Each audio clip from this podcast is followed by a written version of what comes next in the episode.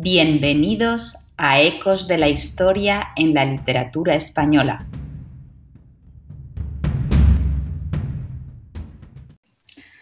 Hola a todos los oyentes.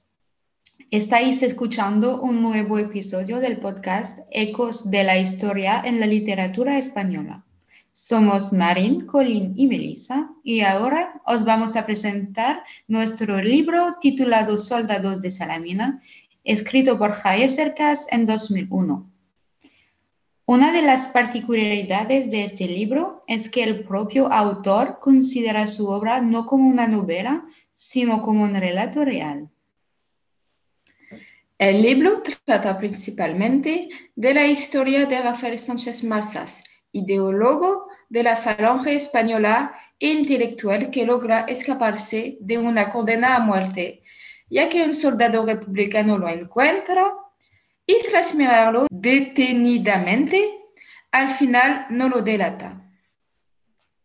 Lo que es muy interesante es que el libro está dividido en tres partes. La primera parte se llama Los amigos del bosque. En ella, el autor explica cómo encontró la historia de este hombre y cómo empezó a estar fascinado por él, gracias a una entrevista a su hijo, Ferlosio, que le contó la historia de su padre e hizo que Javier quisiera investigar sobre ese asunto. La segunda parte, que tiene el mismo nombre de que este libro, Soldados de Salamina, explica en detalle la historia de Rafael Mazas, gracias a todo lo que ha recopilado el autor, entrevistas, el diario de Mazas y otros documentos. Finalmente, en la tercera parte, cita en Stockton, el autor nos cuenta sus dudas sobre el libro porque falta algo para, que no sea común, un punto de vista republicano. Intenta encontrar al soldado que decidió no matar a Mazas, pero nunca sabrá quién es. Pensamos que el contexto histórico es muy importante para entender el libro y su importancia. Sí, claro. De hecho, Soldados de Salamina está enmarcado en los años de la Guerra Civil Española, que se desarrolló desde el 17 de julio de 1936 hasta el 1 de abril de 1939. Después de la victoria del Frente Popular en abril de 1936, Franco intentó un golpe de Estado el 17 de julio de 1936, lo que provocó este conflicto. Este libro pasa precisamente al final de esta guerra, en febrero de 1939, cuando se dio el frustrado fusilamiento de Sánchez Mazas. La esencia de este conflicto es la oposición de dos ideologías políticas. Por un lado, tenemos a los nacionalistas, franquistas y conservadores que se sublevaron en Marruecos el 17 de julio de 1936. Por otro lado, tenemos a los republicanos, demócratas, comunistas, anarquistas y socialistas, defensores y fieles a la República, reconocida por las elecciones del mes de abril de 1936. Tras tres años de matanza, los nacionales se apoderaron del mando de España. En el libro, el momento del frustrado fusilamiento de Mazas por los soldados republicanos muestra la situación de lucha entre los dos bandos. Esta obra puede asociarse al deber de memoria y a la memoria colectiva de este periodo, que sigue siendo doloroso para todos los españoles. El hecho de que este libro sea un concentrado de testimonios lo hace especial y valioso para que las futuras generaciones puedan recordar, transmitir y aprender. Había muchos temas tratados en este libro, pero vamos a concentrarnos en la noción del héroe.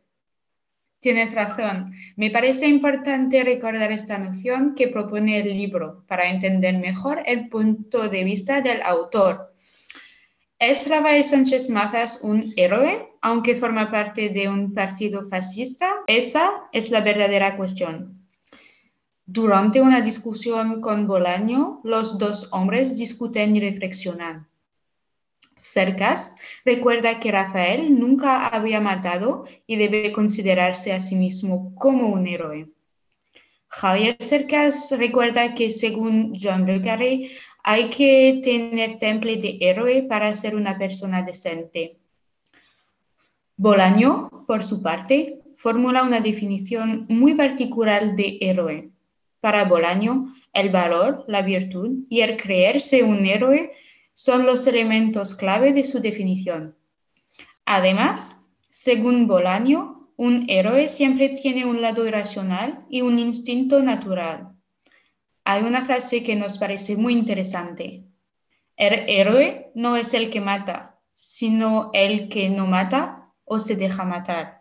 Asimismo, según Cercas, Rafael Sánchez Mazas no es el héroe que andaba buscando a lo largo de su relato real, aunque el personaje así lo creía, ya que el autor destaca en diferentes ocasiones que el falangista es cobarde y carece de la virtud necesaria para ser un héroe.